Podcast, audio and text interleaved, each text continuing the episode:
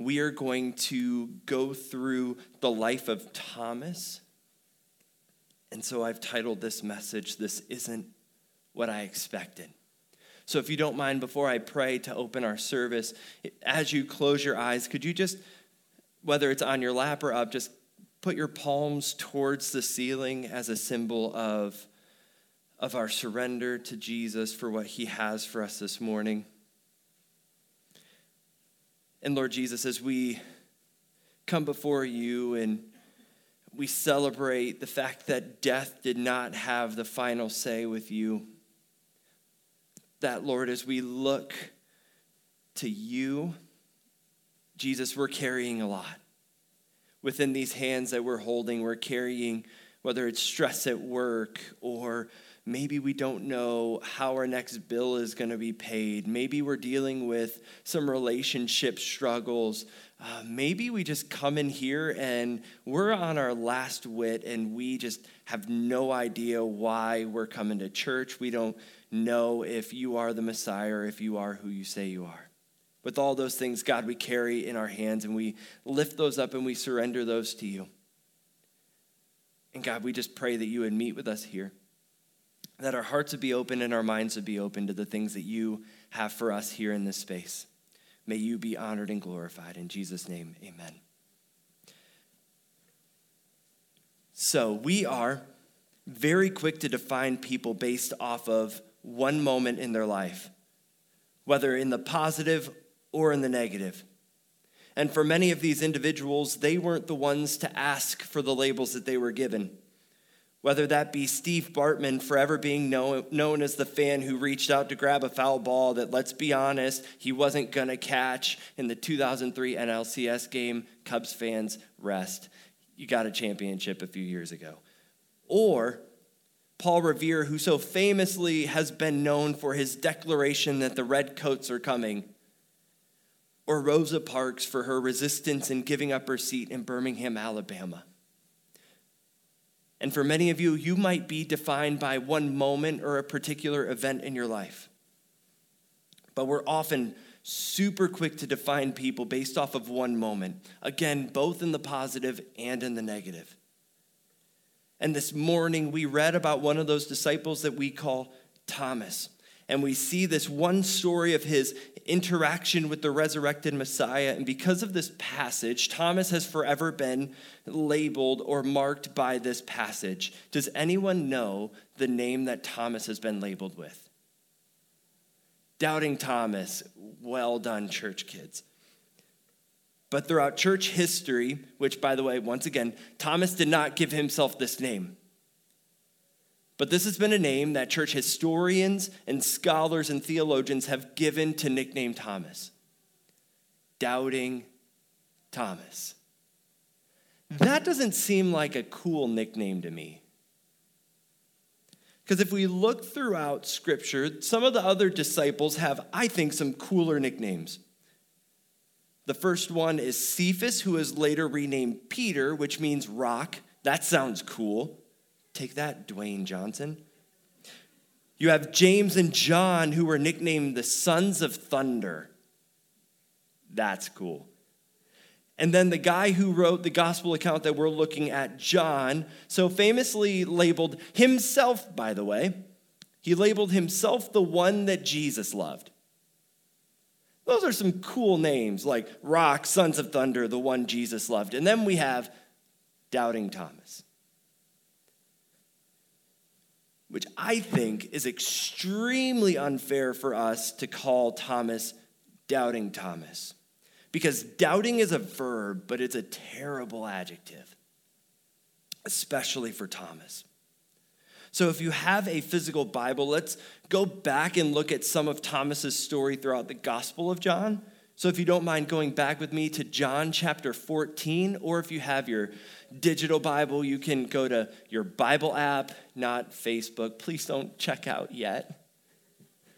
But John chapter 14, we're going to start in verse 1. To give a little context to this passage, Jesus is preparing his disciples ultimately for what Jesus came here to do. He is getting prepared to eventually go to the cross and be beaten, mocked, and crucified.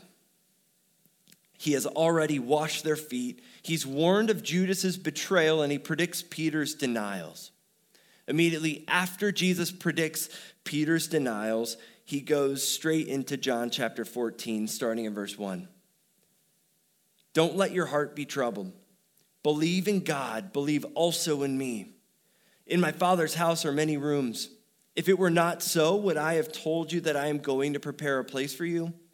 If I go away and prepare a place for you, I will come again and take you to myself, so that where I am going, you may be also. You know the way to where I am going. And we'll stop there for a second because at this point, for those of us that have been following Jesus for a while or have attended the Bible class that you guys have all done since you shouted Doubting Thomas, but we know on this side of the story, we know exactly what Jesus is talking about. We know that when Jesus says, I'm going to prepare a place for you, that that was something that Jesus was going back to heaven to prepare a place for his disciples. And if you look at the context within this passage, there's a lot of cultural things that we can miss. But that there would be a bridegroom who would go to his father's house to actually build and prepare a place for his family. And when he would come back for his bride, his bride would know that her bridegroom was ready to take her back to their home.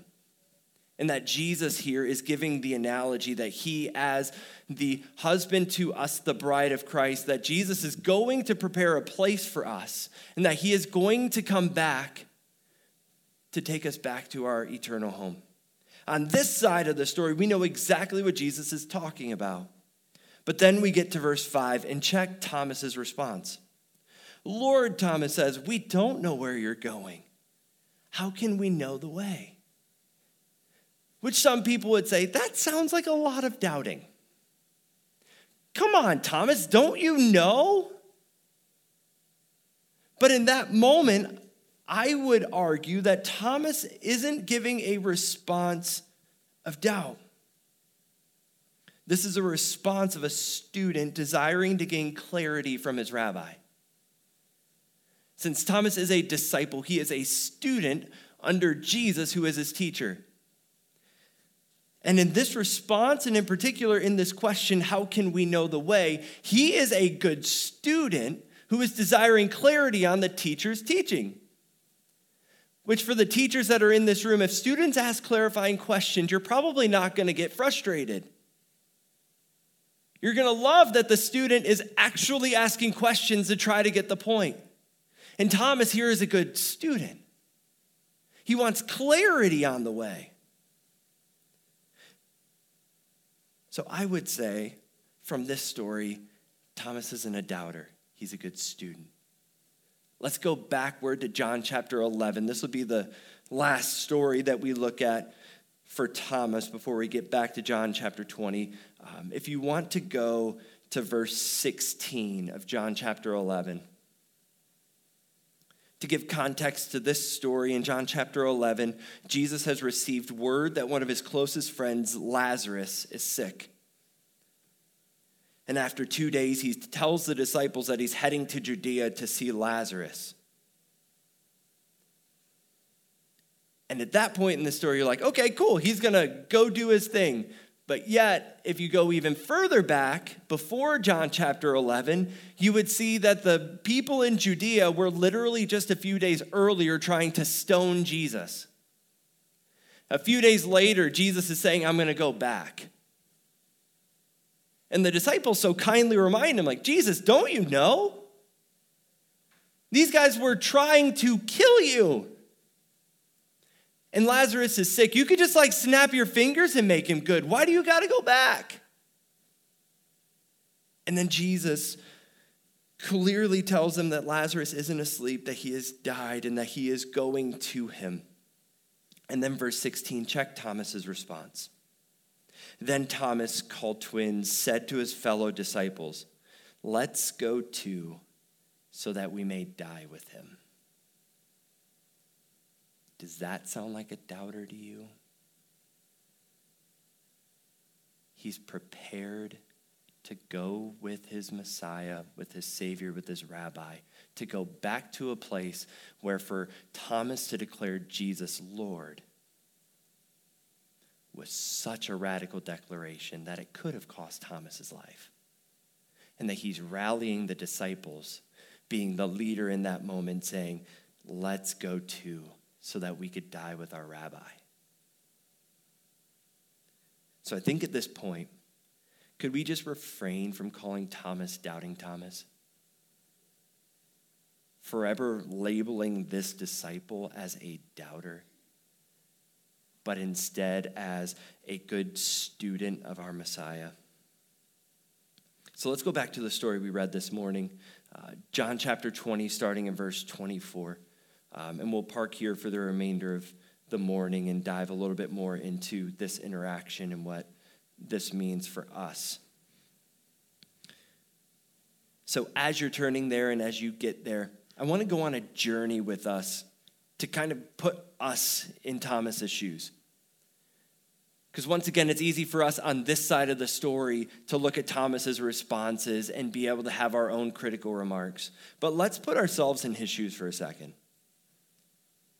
Going back to the very beginning of Thomas's journey, he was one of the 12 chosen to be an apprentice of Jesus, the Son of God, Emmanuel, the Redeemer, the Savior, Israel's long awaited Messiah. That Jesus could have chosen anybody. But Thomas was one of the 12.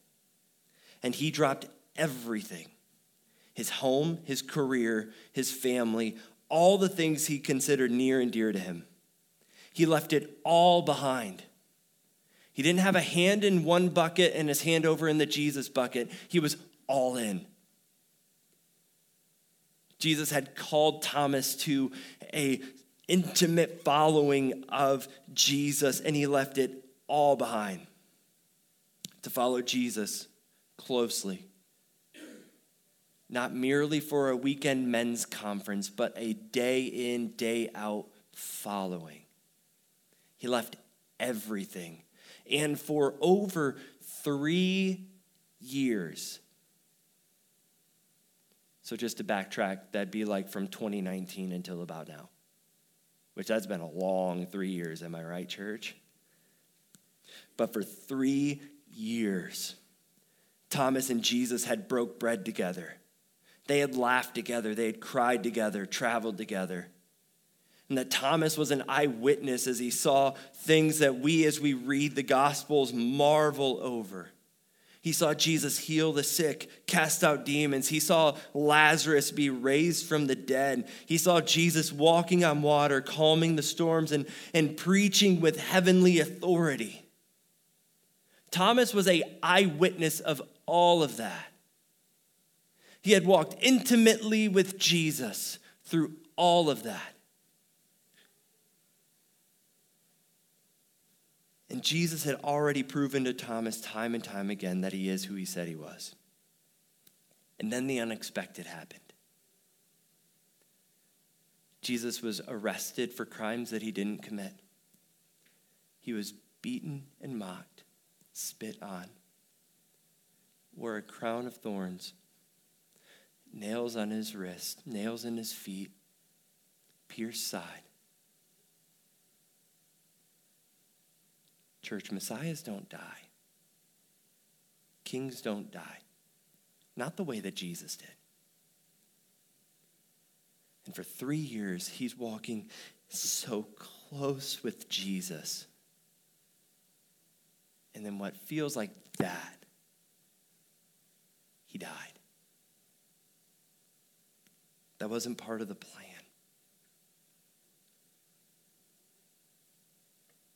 At least that the disciples had planned out. Because they knew the prophecies that the son of David would be the one to eternally sit on the throne and rule forever.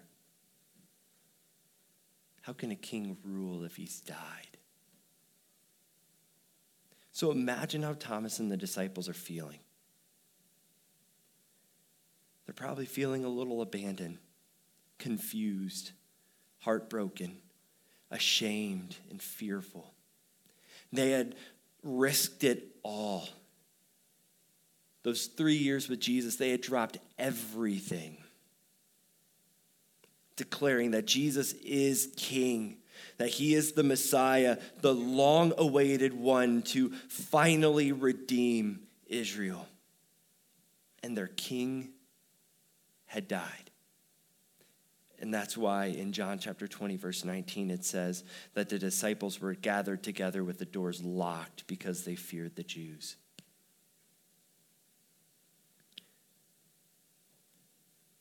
And at that point in John chapter 20, verse 19, Jesus does show up to the disciples. Unfortunately, Thomas wasn't there, but Jesus shows up. Jesus breaks through the locked doors, appeared in flesh to them, and those disciples had just witnessed and heard the greatest news that their king was alive. They had seen him crucified. He had been dead for three days, but yet they had seen the risen Messiah. Our King defeated death. And yet Thomas wasn't there in that particular moment.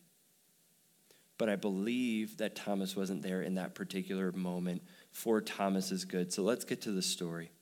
Verse 24. But Thomas, called twin, one of the disciples, was not with them when Jesus came. So the other disciples were telling him, We've seen the Lord. Because regardless of where Thomas was, he wasn't one of the last he was one of the last disciples to see the resurrected king. We don't know where he was. He could have been out grocery shopping or trying to figure out which way was up. Needless to say, we know that at this point Thomas had not seen Jesus. And the disciples come to him saying, We've seen him. He's alive. And then catch Thomas's response. But he said to them, If I don't see the mark of the nails in his hands, put my finger into the mark of the nails, and put my hand into his side, I will never believe. And this response might seem like Thomas is doubting. Because that seems pretty harsh. That he would have to physically put his hands into his wounds and touch him before he could believe that he's alive. But yet, as we've already seen, Thomas was there when Lazarus was raised from the dead. So I think cognitively, he was aware that dead things could come to life. Because I don't think he was doubting. The word that Thomas used here at the end of his response, the word believe, is actually an interesting Greek word. And often our English translations miss the depth of that word. Because when I say the word believe, we often use that merely as an academic exercise to be able to somehow intellectually grasp that something is a potential reality. Like, I could believe that pigs fly or that the Cleveland Guardians could win the World Series. I could believe that here, but not here. Because we've associated belief with just a mental exercise. But yet, this word believe in the original language is this word pisteu. And this word pisteu has such a deep meaning. It's not just a mental assent to be able to understand something, but this word has a better intent, and I would argue that this word's best translation is the word trust. Because I don't think Thomas was a doubter. I think that Dom, Thomas was wrestling with trust. Because he had walked so closely and intimately with Thomas for three years, seen all of this. Everything was lining up for him to be who he said he was, and then he died. And at that moment, I don't believe Thomas was doubting as an intellectual thing, that Thomas was actually wrestling with can I trust him? Because his plans had been shattered and broken. With everything that he had experienced, he knew it was within the realm of possibility that Jesus could be raised from the dead. Because Jesus did say in John 11 25, before resurrecting Lazarus, he said, I am the resurrection and the life. Because I don't think Thomas was wrestling with doubt, but he was wrestling with trust. In that moment, Thomas was wrestling with trust. Let's keep going in the story to verse 26. A week later, a week later, not like two hours, not like, oh, I'll check my Twitter feed to see if Jesus had posted lately. A week later, Imagine how Thomas was feeling in the midst of that waiting. He had heard the Messiah was risen, but yet a week later.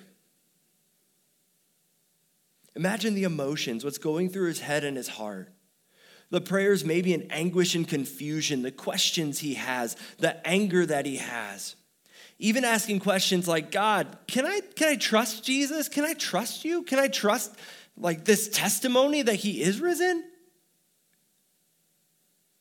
He's probably asking all of these questions within that week. But a week later, his disciples were indoors again, and Thomas was with them. Yay! He's there. He's in the scene. This is lovely. Even though the doors were locked, Jesus came and stood among them and said, Peace be with you. And that Jesus once again breaks through the locked doors to be with the disciples. Which that alone is a sermon.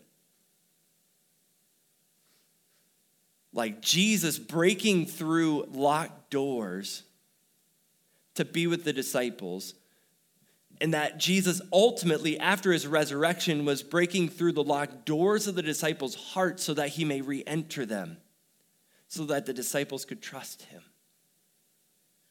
And so Jesus enters the scene again, says, Peace be with you, which he said a week earlier. And then we get to verse 27, which it seems as if Jesus comes straight into the door, like does whatever he does with entering a locked room. He shows up, and it looks like the scene goes straight from like, Peace be with you. Thomas is here. Bang. Thomas, I got something for you, buddy. It seems as if he instantly looks straight at Thomas and addresses him. Verse 27 Then he says to Thomas, Put your finger here. Look at my hands. Reach out your hand and put it into my side. Don't be faithless, but believe. And in years previous, when I had read this passage and when Jesus responds, I imagined as if he was like a frustrated parent with this three year old kid. Maybe that just shows a little bit too much about how I read that passage for many years. But I imagine Jesus being frustrated. Like you had a week to stew over this. You had already heard from so many people that I had risen, and yet, dude, you gotta touch my hands. Are you kidding me? After all we've been through, man? Okay, put your finger here, here, here, here. Believe me. But yeah, I believe if the character of Jesus is consistent, and the more that I've thought, prayed over this text, the more that I believe that Jesus in this moment was filled with compassion, grace, and love, understanding that interior battle that he had been wrestling with for a week plus. And that for those of us that we imagine that when we're in a posture of maybe we don't know if we can trust in Jesus again. We think that Jesus is that like upset parent that is just ready to like just be so frustrated at you to where you finally like are submitted into obedience. But yeah, I believe that Jesus is a good shepherd and that he's filled with compassion and grace and love. And that as Jesus responds to Thomas here, I believe it is out of a posture of the utmost love. And it's interesting in the last sentence that Jesus says, Don't be faithless, but believe. The word faithless and believe is that same word pisteu that we had looked at earlier. Because the word here that Jesus says for don't be faithless, it is apisteu, which is the opposite of pisteu. So Jesus more literally is saying, Don't be lacking in trust, but trust me. Jesus wasn't upset that Thomas didn't intellectually understand all of these things, but that Jesus, as a gracious and compassionate Messiah and friend, is inviting Thomas to trust him again. And then we check Thomas's response, the next verse. Thomas responded, My Lord and my God. That I don't believe it was because Thomas touched the wounds that he was able to believe, but Jesus' invitation that said, Don't be lacking in trust, but trust me. That as Jesus opened his heart and said, You can trust me again, that that is what made Thomas believe, not the touching of the wounds. And that I think for many of us in this room, we have a Savior who is ready to meet us in the midst of our distrust of Him even for those of us that wave the Christian flag and we've chosen the way of Jesus, we have all had moments where we've maybe come to an impasse or there's been hard times in our lives and dark seasons where it feels like there's no end. And we're at this place where we're like, Jesus, we've heard all the things that you've done, but in my current circumstances, I don't know. This is really hard. I'm looking around and it seems like evil is winning, darkness is winning, and I don't know what to do. You've done all of these good things for all of these people, and yet I'm in the midst of some deep anguish, and I don't know if I can trust you anymore. Because the past few years have been extremely hard and dark and difficult for many of us. And that I believe this Easter season, Jesus, like he did with Thomas, is welcoming us to trust Jesus again. That even though our circumstances might seem less than ideal, maybe because the news outlets are highlighting all of the evil that seems to be going on around us and the dysfunction and the sin that is so all over this world, but as all those things are being highlighted, yet I believe Jesus, in the midst of that, is showing up in particular here in this place, and he's speaking to your heart and he's saying, You can trust me.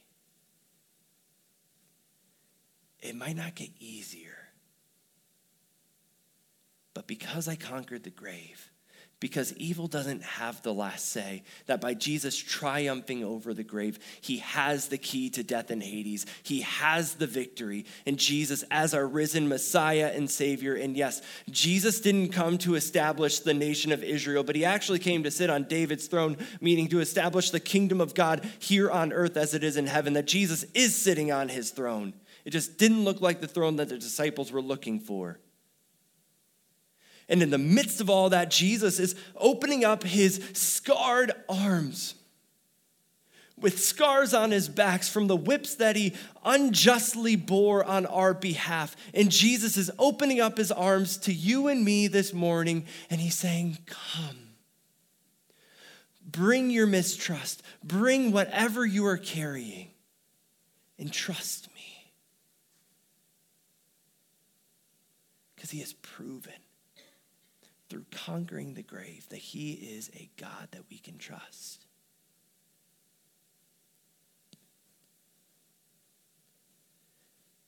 And I love that Jesus, after he resurrects from the grave, he meets different disciples and followers in a very personal way.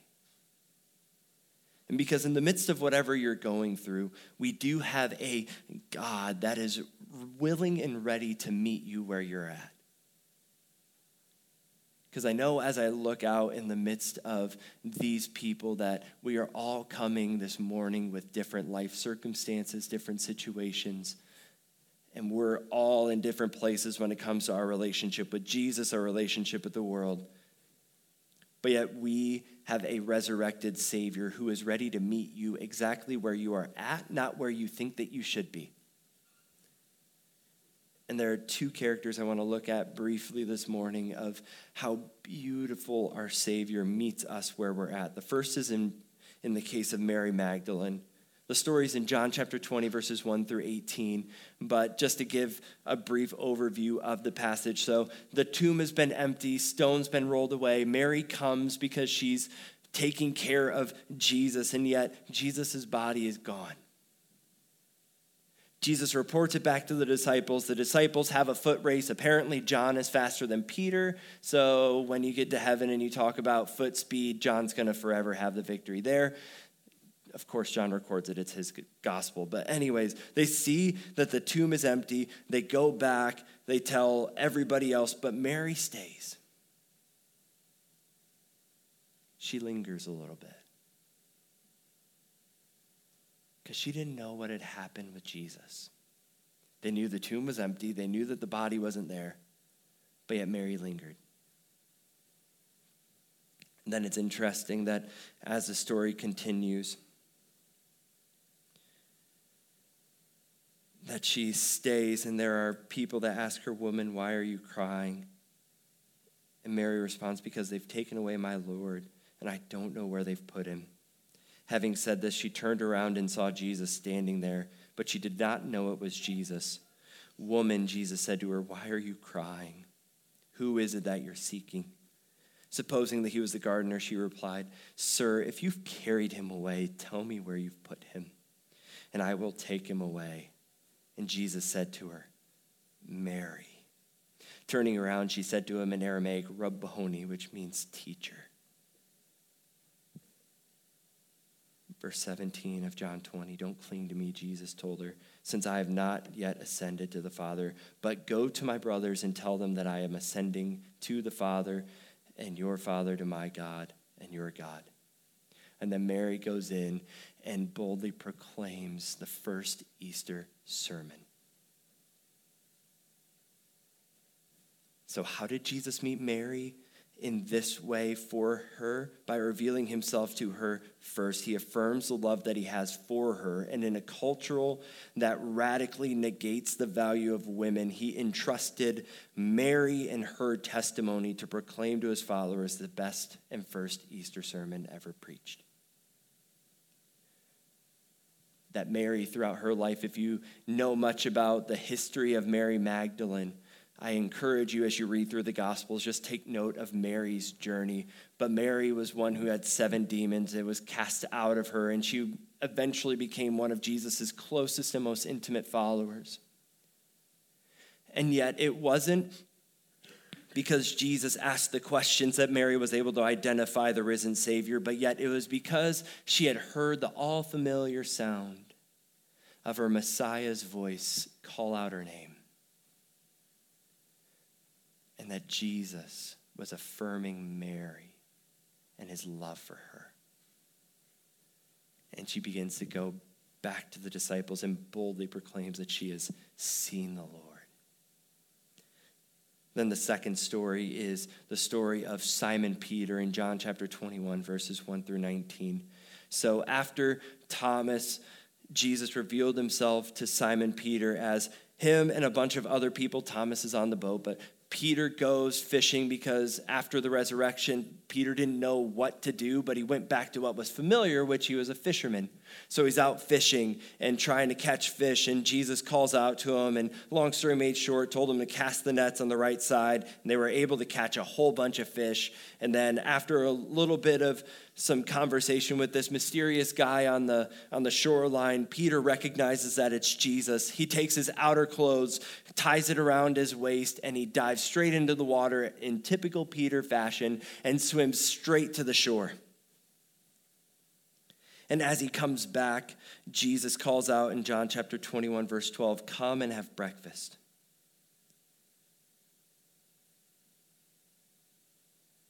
And it's interesting at this point in the story, Peter comes sprinting back to his Savior like swims quite a ways to come back to him. Which, like a week or so earlier, he had denied Jesus three times. And it's interesting as he comes up to the shore and as he sees Jesus, Jesus is already cooking breakfast, which that's another point. Like, I would have been really frustrated if I were Peter. Like, if Jesus would have just told me he had breakfast, I would have just like forgotten all about the fish and just went right back to Jesus because he apparently had already caught some fish. But yet, Peter approaches the shore, sees Jesus cooking around a charcoal fire. If you know the story, the last time that Peter was around a charcoal fire was when he had denied Jesus three times. So, as he approaches the look of the fire, the smells of the charcoal, and as he looks at the very Savior that he had denied three times, the smells, the sights, the sounds most likely had triggered within Peter memories of when he had denied Jesus three times earlier. And yet, Jesus, around that fire while cooking fish, asked the question Simon, son of John, do you love me more than these?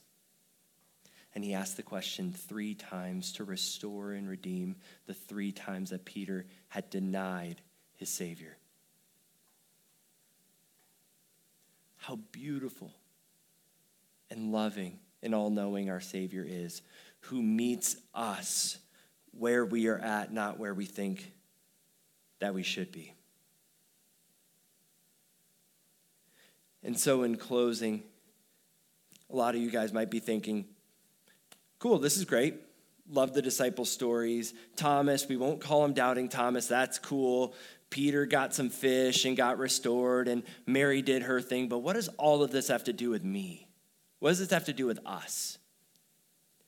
Like, it's great. We get it now. Like, Jesus is the Messiah. Woohoo! We get dressed up. We'll go, like, eat our Easter candy later, crash for a nap, do all the good things. But what does this story have to do with me? What does it have to do with us? Like I said earlier, I think in the midst of what we have gone through over the past few years, we have all had some difficult circumstances in which, if we were honest,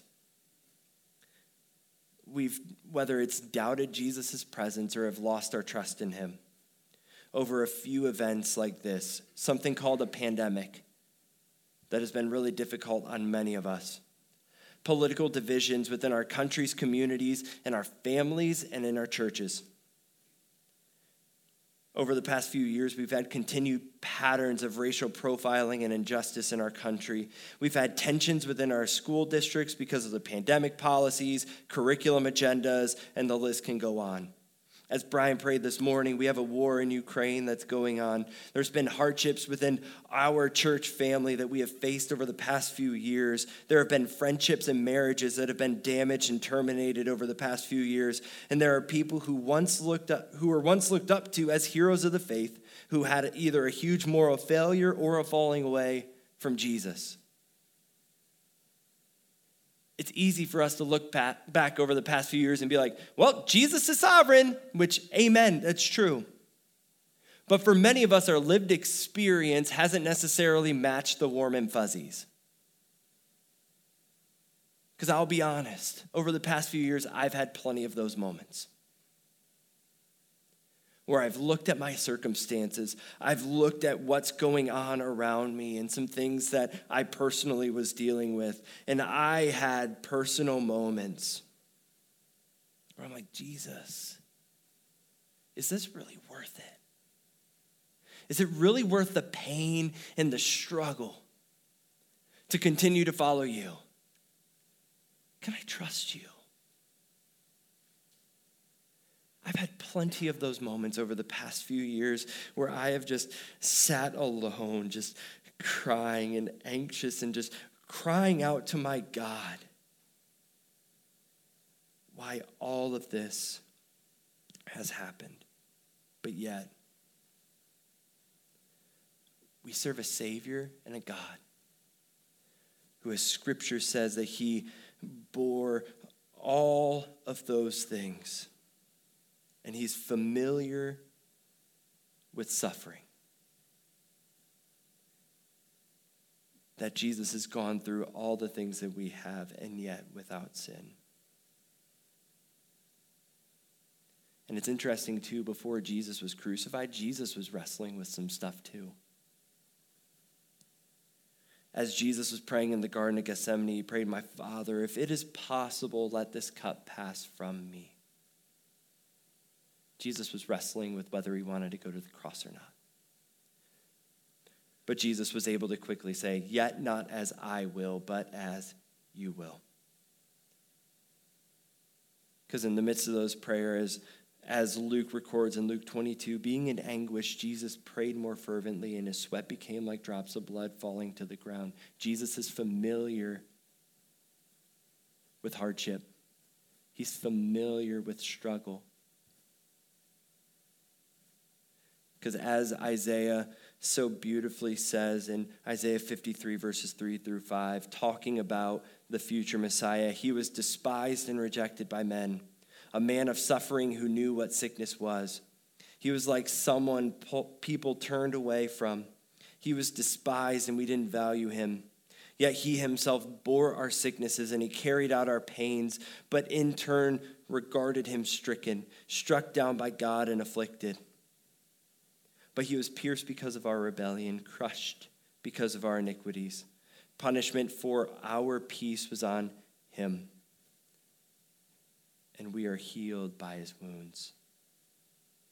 And even in the midst of his prayers in the Garden of Gethsemane, and as he surrendered to the will of God, as the writer of Hebrews says, For the joy that was set before him, he endured the cross, despised the shame, and is seated at the right hand of God because we do have a resurrected king with scars on his wrist, wound in his side, who is seated in the heavenlies and is wooing and welcoming us to trust him again.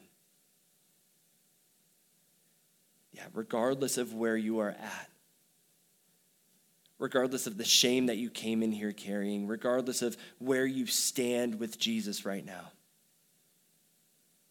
that Jesus is big enough to handle your questions. He's big enough to handle your mistrust. He's big enough to handle the sins and the shame that you are currently carrying. But because Jesus ultimately carried the weight of that sin and that shame on the cross, and he shed his blood so that you could be forgiven and redeemed, and he defeated the sting of death by raising from the dead, and he did all of this so that we could trust in him again. And as we choose to take that free invitation to trust Him again, then as the passage in John 20 goes, that we actually have a promise on the back end of this. Jesus told Thomas, Because you have seen me, you have trusted. But blessed are those who have not seen and yet trust. That family, we are blessed as we choose to continue to surrender and trust Jesus in between the story of Thomas and the story of Peter in John's gospel, John gives a brief little paragraph explaining why he wrote the gospel. So if you still have your Bibles open in John chapter 20, starting in verse 30. Jesus performed many other signs in the presence of his disciples that are not written in this book, but these are written so that you may believe, same word pisteu, so that you may trust that Jesus is the Messiah, the Son of God, and that by trusting, you may have life in his name.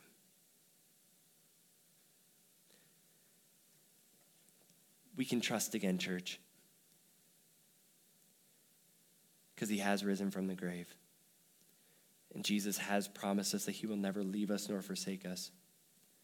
And that eventually, as the disciples were praying in that upper room, that the Spirit of God descended and that the presence of God now is forever within the midst of those who have chosen to follow Jesus.